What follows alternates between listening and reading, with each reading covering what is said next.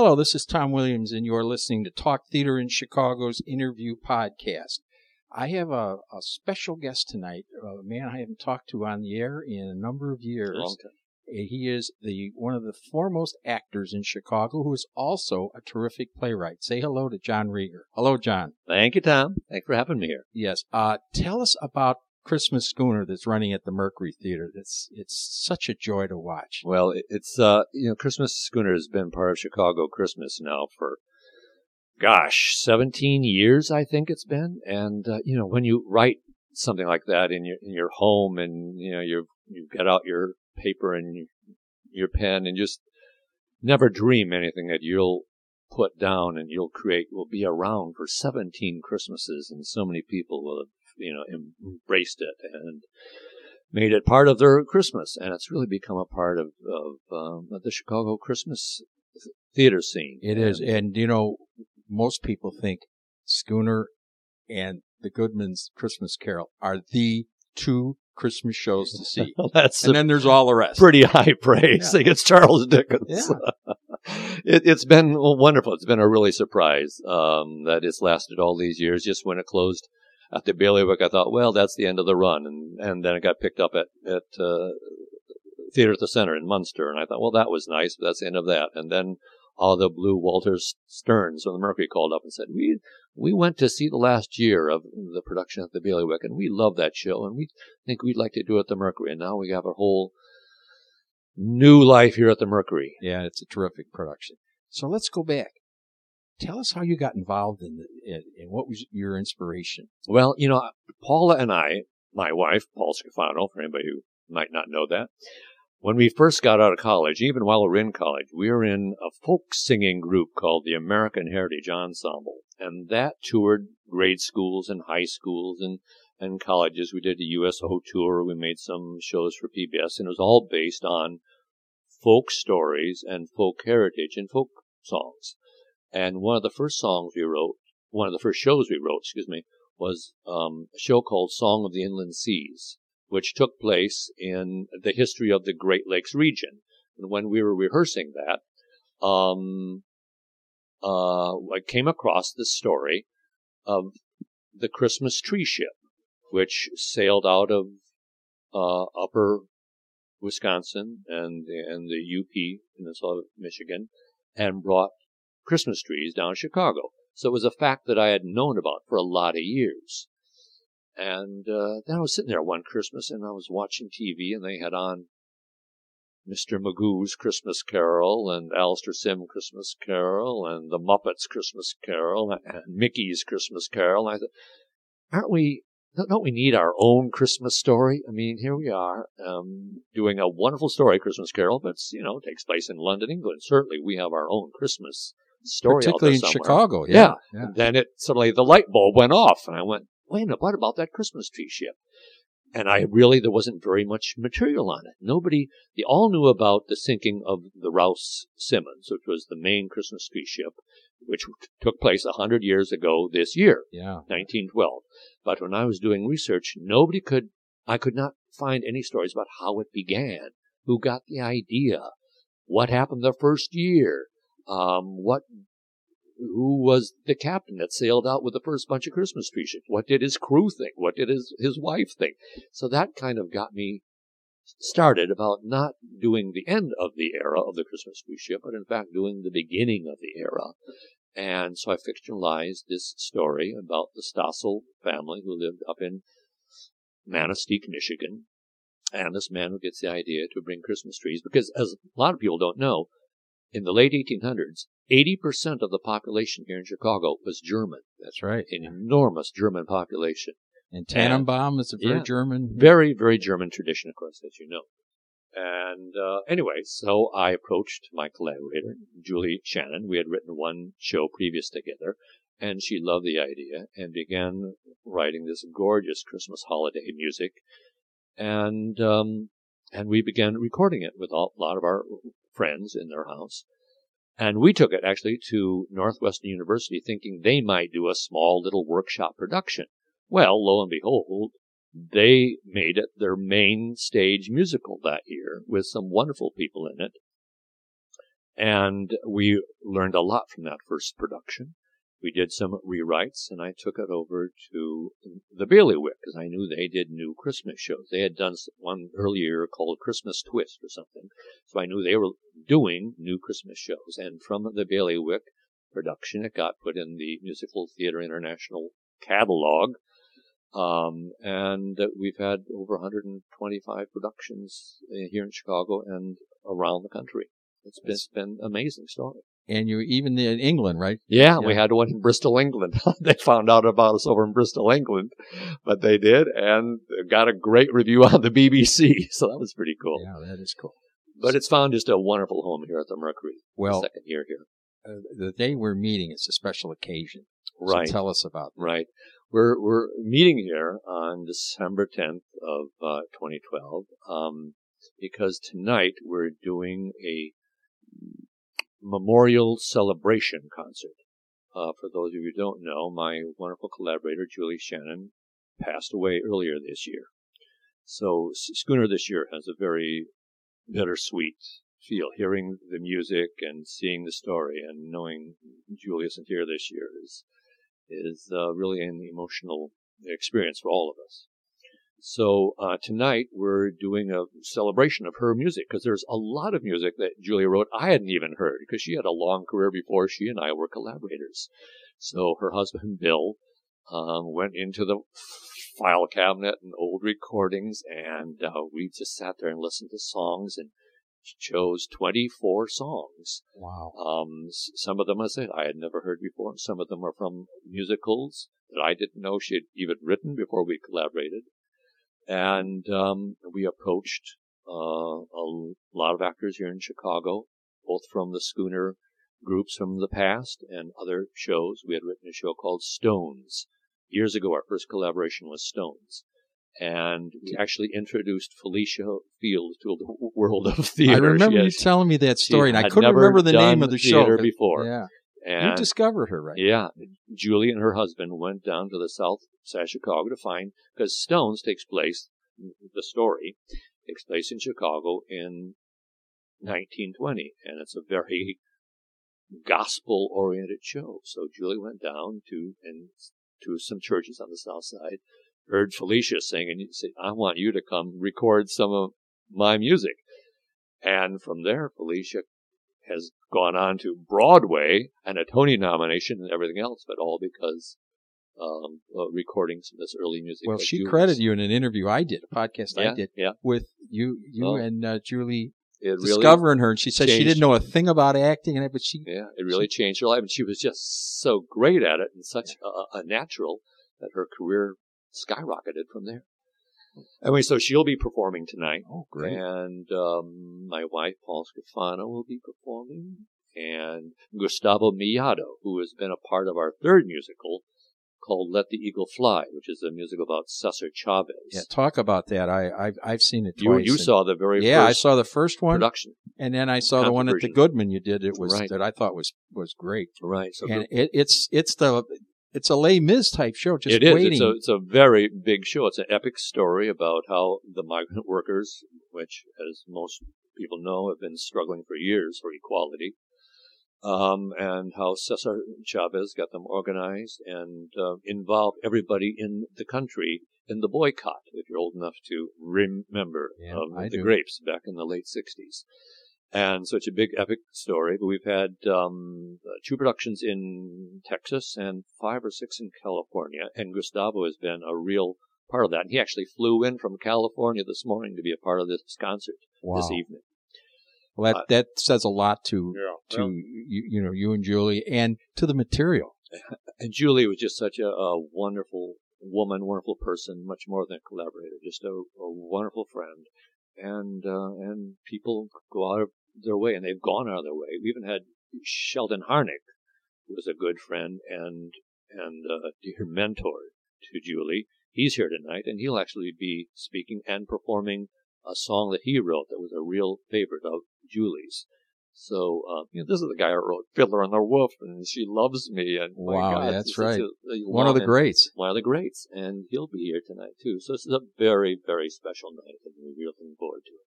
So now tell us about the art of collaboration. you know, you you're the book writer Right. of what four shows with Yeah, them? we've done four shows together. Every collaboration, I'm sure, is unique. How does it work? different. Because I mean, some people say, well, they write the songs first and then they have to adapt the book, and I've heard it 900 different Yeah, ways. no, that's just opposite of what we do. Julie was always a believer in story, and um, in three of the instances, it was some, it was an idea that I had come up with. In the instance of the Chavez, we were actually commissioned to write that. Um, but I write a full, as if I'm writing a full length play. I mean, it before, and sh- she's of course thinking about the music and where songs might go and the placement and who might be singing. But I think if you, if the writer, the book writer, doesn't sit down and write a full length play, a full length story, really flesh it out before you do anything else, the story somehow never gets as rich, as deep, as detailed, as specific as it needs to get. So we, I, when I hand her over, um, the, the script and she starts working on the music, it's fully fleshed out. She's got a full script there to work from. Well, maybe that's one of the reasons why so many musicals, the books are so bad. Well, They when don't you do it that the, formula, then when you do it the other way around, it just never quite, you know, and they always blame the book writers. Now, well, if you don't approach it that way, I don't think you have a chance to really write a detailed, specific, character-driven, story-driven musical. And that's what I like to do. Fortunately, that's what Julie liked to do. And of course, once Julie got her hands on it, it obviously it changed and grew and uh, enlarged and but we always begin with a very solid story and uh, then that's then the fun part begins because when you're collaborating and she writes music and then we interweave the music into the story into the scene that's the fun part when Yeah. she's at the keyboard now she wrote lyrics too. But did you? right. I I got to assume that the that the book writer has something to do with lyrics Absolutely, here and there. because when it, a good lyricist will take what's in the story, maybe I could show you, for example, a scene that I would write, and then a song that got lifted, and you would see a good portion of those lyrics, as they should be, came directly from that scene, and that's why you it hopefully gives a very seamless feel to it.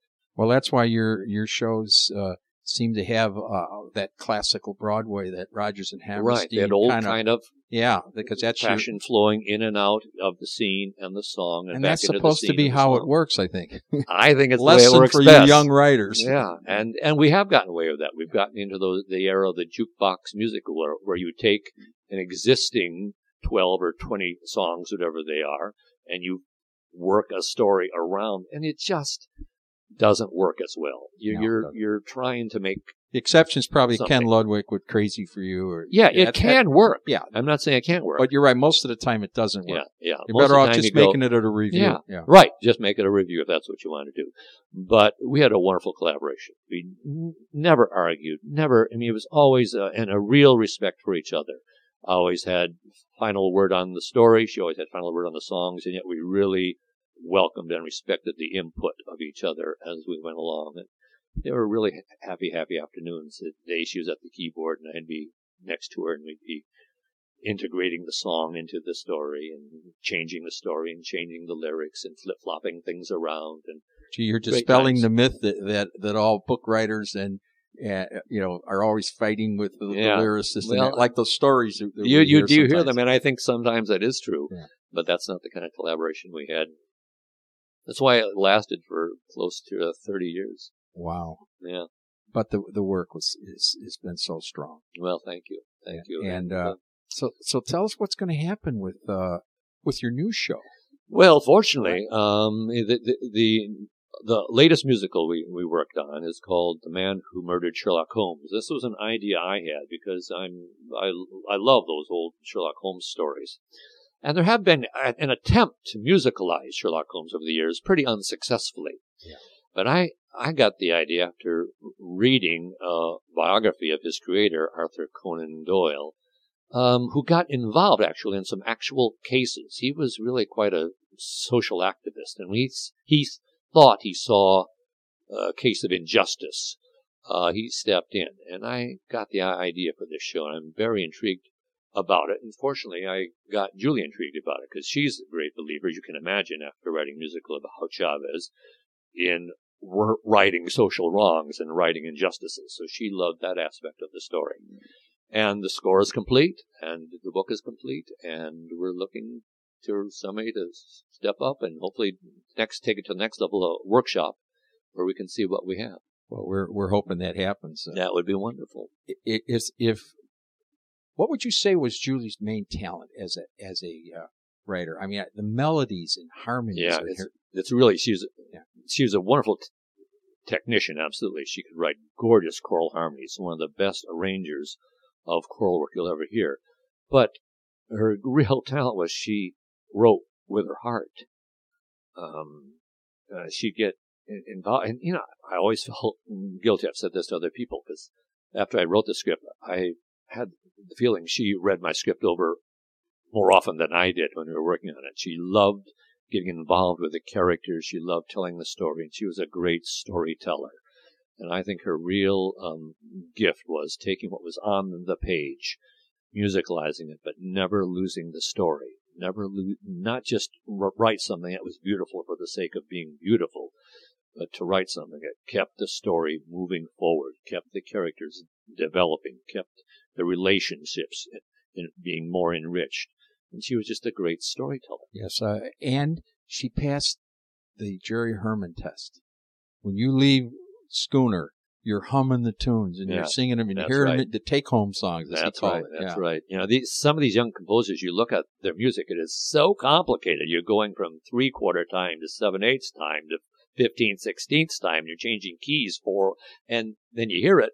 It doesn't mean anything. It doesn't do anything. It's like, it's being complicated for the sake of being complicated. Or it's just talk, uh, that, what I hate that William Finn talk singing yeah, type stuff. Right where it's like recitative only but bad. the gift of writing a beautiful melody, yeah. you know, and that's what Richard Rodgers had. He just wrote beautiful melodies. It wasn't complicated. You, you could learn a Richard Rodgers song, an Oscar Hammerstein song, in 20 minutes because yeah. your next thought was Oscar's next lyric, and and where the song wanted to go is right where the song went. And uh, the gift of, of writing a beautiful melody is rare. She wrote beautiful melodies. So I have a question for you. When are you going to, you and Paula, who's sitting over here, when are you guys going to do Be in Schooner? Oh, well, year with the Schooner, well, I wrote um, the original book um, just about 20 years ago, yeah. and that was the idea. Okay. I wrote Alma for for Paula and the captain for me. But when we were all those years, it was at the Bailiwick. Um, they they weren't producing with equity actors it was a it was a non-equity cast. Unfortunately, we always found a really good non-equity cast, but the years went by and uh, we got older, and the characters stayed the same age. And uh, now, when you're the parents, uh, when uh, the characters in the musical, of course, are the parents of a nine-year-old, and I don't think anybody's going to believe that Paul and I would be having a nine-year-old anymore. So, next musical I write, I got to work 20 years ahead. Okay. Make make something for 80 year olds to play and maybe. But you have casted. It. You have cast it. So I, I could see you as the grandfather. I now I'm old enough. Although, yeah, Jim, although Jim Sherman does it yeah, terrific. I don't job. think I'll kick anybody out of the cast and uh, take over. No, I'm pretty. I'm so delighted with the cast. It's wonderful people. Uh, a lot of them have been part of the Schooner family for a lot of years, including Jim. He did, you know, four or five years over at the Bailiwick, yes. and now he's in his second year at the Mercury. And Carl Hamilton has uh, also played um, over at the Bailiwick. Corey played Alma down at the uh, Theatre Center in Munster, and so I'm I'm most thrilled that actors love doing the show, and yeah, they, they do, want to come back and repeat. It. I, have heard that year. from a lot of actors. That, yeah, you know, so that's that's uh, that's uh, the real testament. And I remember uh, at the at the uh, party after the, the uh, Theatre to Center production, I was I where I met and mm-hmm. sat down and talked to Julie and her husband for a while, and I mentioned, I said, this needs to be a film. Schooner yeah. would be a great, obviously Disney would be the one. They have I such know. a budget. You know, has, there been any thought about Uh, that? well, I've I've certainly had thoughts about it for Yeah. years because you, you can see these scenes. You can see the schooner cutting Yeah, through the water with the trees lashed on the deck and the waves splashing over the top and. you know, and the snowstorm coming up and then coming into Chicago Harbor with everybody. You can see it happening. I just don't know anybody that yeah, that flies in those circles. So if there's anybody listening out there like Steven Spielberg, yeah. um, give me a call. Or, 'cause I uh, got a great story for you. Or the or the lady from uh, uh, from uh, Million Dollar Quartet. Yeah, yeah, she's Susie made a few, yeah, few she's got shekels on that one. She could do it, and and somehow we have to get that to him. I, I you know. agree. I agree because I, I don't have a direct line. I have an indirect line, and and we we've tried to to you know those are always long shots, but yeah, but sometimes long shots come in. but the thing is, the material's there. It just needs a filmmaker. Yeah, I agree. I agree. Someone who's got the vision and uh, and the money, because I know you can just see it unfolding on the screen. Yeah, really I- yeah, the story. And not that you wrote it that way, but no, but no. that's that's just a testimony to good writing because I don't see much of an adaptation that would need to be well, it all starts with a really good story, and you know, the Christmas tree ship is a really good story, and it was history. I, you know, most of our shows begin with a slice of history somewhere along the way. Whether it's, uh, say, um, Cesar Chavez or the, the race riots that took place in Chicago in the, uh, after World War One, or the Christmas schooner, or Arthur Conan Doyle, whatever. I usually begin with because I love that little slice of history, and then you tweak it a bit. yeah. Got yourself a story. Well, the Cesar Chavez sh- show. It's just maybe this is the time now. I, I look at the yeah, influence. right. Uh, the Latino people were Right. one of the major factors in, in bringing Yeah. Obama back, you know, Absolutely. re-electing him and so forth. Absolutely. That Yeah, the, the the productions we've had, and what's really been great about that is um, when we first approached the Chavez family. Of course, they didn't know who we were, and they're very private people. But once we once they read the musical and they came to see a production, they have embraced the production wholeheartedly because it's really a, true to the story and true to what happened. Well, so the Latinos need a hero, and he's an American. He Right, was. He's American. not a foreign. This is an Right. American. Uh, and it, it- and as the, we go on through the years, people forget the story. The Yeah. Young people really don't know the story. they don't. and we hear such great things about. Well, uh, my grandfather came to see it. and He was in tears afterwards. I didn't even know my grandfather worked in the fields. You know, and so these things get lost as you go. So uh, it's been wonderful to hear kids talk about the conversations they've had after their parents and their grandparents. But come to see the musically, it's yeah, she yeah, wrote some great oh, stuff. It just soars.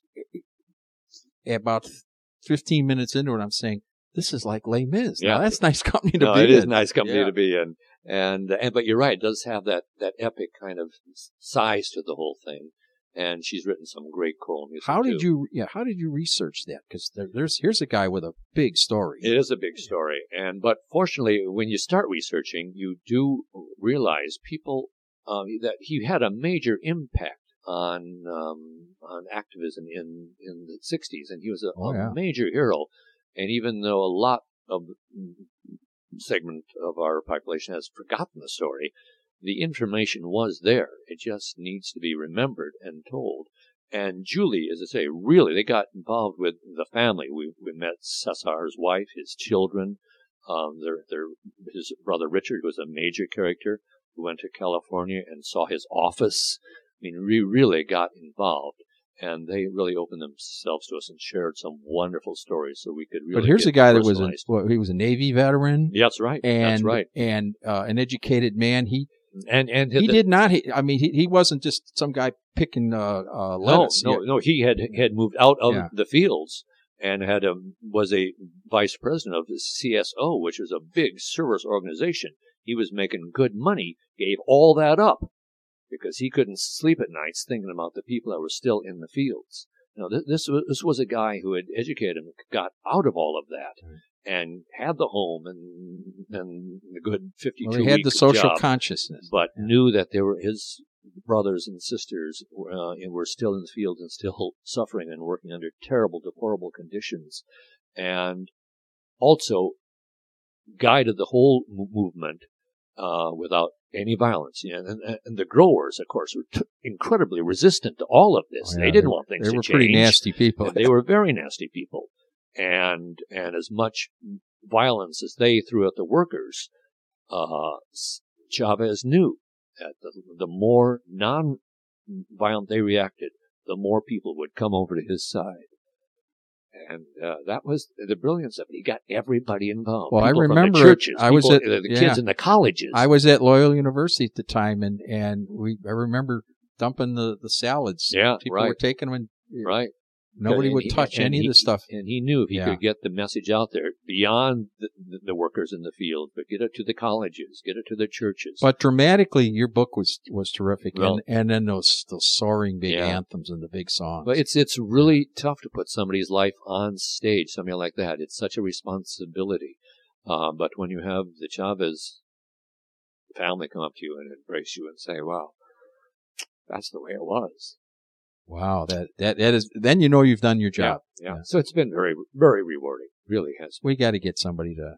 I mean, with with all the stuff that they're I know. they're I know. putting out, that's coming out on on these tours And, and, and, you in know, and Broadway, it's- that's just yeah. so low, low caliber. Here's a here's something that on any level, not just Yeah, because I know right. you. I- If if I didn't know you at all, I mean, it, it's the materials. It, it, it has up. done very well. Unfortunately, a, a lot, the major productions we've had, uh, the two in Texas, the four or five in, in California, have always kind of been on the college level, which is great because then the, the, the college kids re- really pick it up and embrace it.